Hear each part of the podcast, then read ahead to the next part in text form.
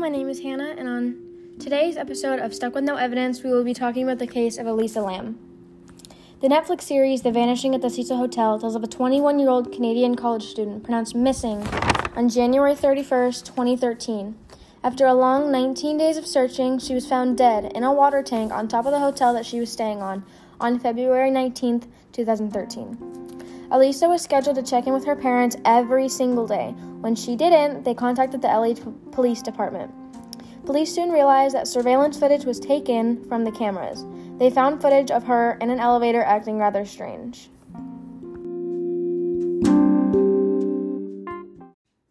What led to her appearance after being pronounced missing was all the complaints the hotel was getting brown water from the showers, drinking water, sinks, etc. When the janitor checked, he found her. This is what he said about it. I constantly had to check for anything that could be broken 24 hour maintenance, day and night. So I said, I'll go figure it out. On the third floor, I would go open the faucet and it would rattle. So I told my partner, There's a problem. The roof has four tanks, and I thought that there wouldn't be any water in the tank or that it was clogged. The main tank is where the water starts to circulate. I went to go have a look. There is a ladder on the roof to get to the tanks. On top of the tank, there's a little hatch. I went to look. That's when I saw her. She floated up. She was white, like a ghost. I was surprised. I was like, that that's the one that we're looking for. I'm here with Paris. After hearing the interview, what's your input? I think that is a bunch of baloney because how come she went missing for 19 whole days without anyone like suspecting that she covered in the water tank? Like, didn't people notice that the water was already like a little spicy beforehand? How come they only now noticed it 19 days later? Unless it was a setup. Nope, Flomboloni, they knew, and that hotel in general is suspicious as this ain't the first time a death has happened there. Amen. Okay, thank you for your input, Paris. It only reveals more after this. It only gets weirder. After the detectives found the footage of her in the elevator, it arose more questions. This is what the detective said about it. We had no idea how long Elisa had been in the tank. At that point, we're all looking at each other like, okay, how and when did she end up here? You know, it's not making sense. We checked the roof. We felt confident that she wasn't there.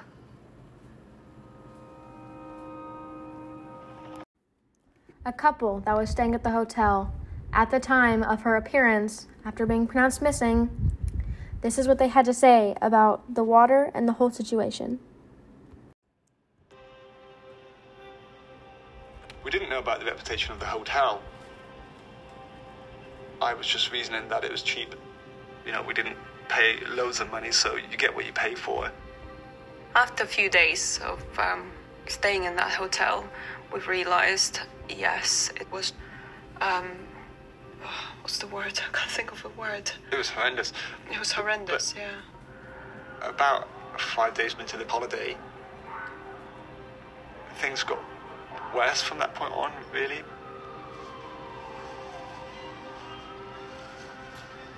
I was struggling to sleep. There was a party below us, or at least it sounded like that. We noticed there was a smell of weed in the room, um, which was coming through the vent in the bathroom. Also, we noticed um, that the water pressure was very low. Turning the tap on, why is the pressure blocked? Why is there no water pressure?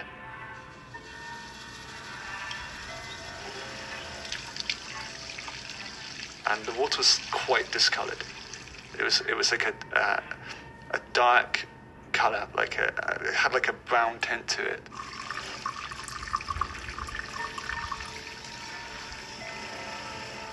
We were brushing our teeth using that water. We were showering in that water. Uh, we did um, drink the water, but it did have a funny taste to it. Um,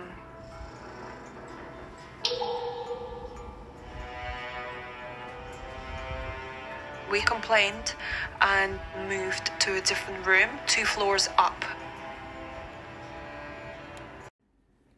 When Elisa lived in Canada with her family before she came to LA for her visit, she used to write. Not just writing stories, she would write about her life. Almost vlog, but writing. She would write over everything that happened in her day all over social media. It was kind of just like her own diary, just public. Here's what some of the people that read it have to say about it. there's just something about her honesty that came through in her writing, and that really resonated with me. I think that that's the same with all of us. This sounds strange, but I began to feel connected to her. Her Tumblr really make people feel like they knew her and that they wanted to help her. Putting yourself in her shoes, you just want to feel like you've done everything you can to try and figure out what happened.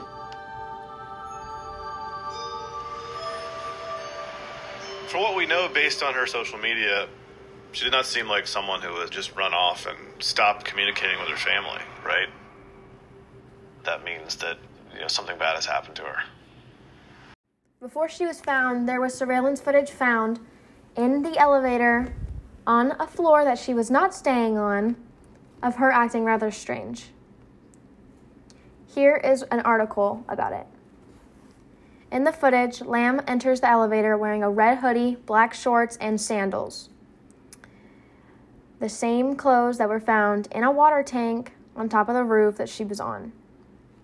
She pushes a number of buttons and seemingly hides in the corner of the elevator, repeatedly sticking out her hand and even stepping into the hallway a couple times. She then re enters the elevator, once again pushing a number of buttons before stepping outside another time gesturing and moving her hands and arms around in odd motions, almost like she was talking to somebody. She finally exits the elevator and walks down the hallway. That was the last known footage of Elisa Lam. After the footage of her in the elevator was released, her case went viral. People started to believe that the hotel had something to do with her death. In the footage, they had 53 seconds removed. That was found out after all of the internet people and everybody who was on her case reviewed the footage. They believed that the hotel cut it out and decided to hide it to not get them in trouble. Although that theory did melt away very quickly. One of the other big theories was that she was possessed and a spirit told her to kill herself. People thought this because the Cecil Hotel had been up for decades and it was a very attracted place for not the best people. And not even to mention that she wasn't the only person that died within the Cecil Hotel walls. There were overdoses, there were other murders, there were suicides. It kind of just became a regular thing at the Cecil Hotel.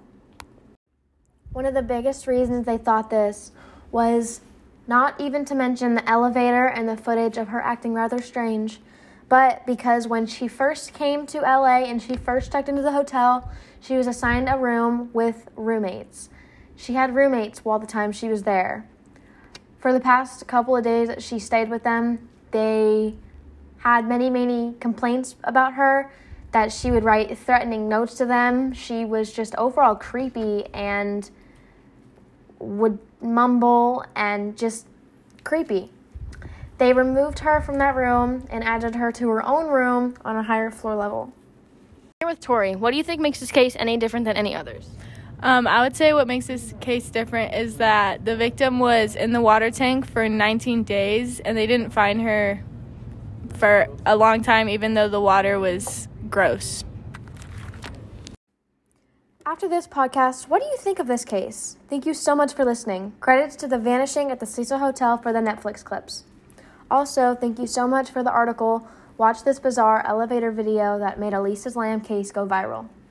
Thank you so much for listening. Have a great day.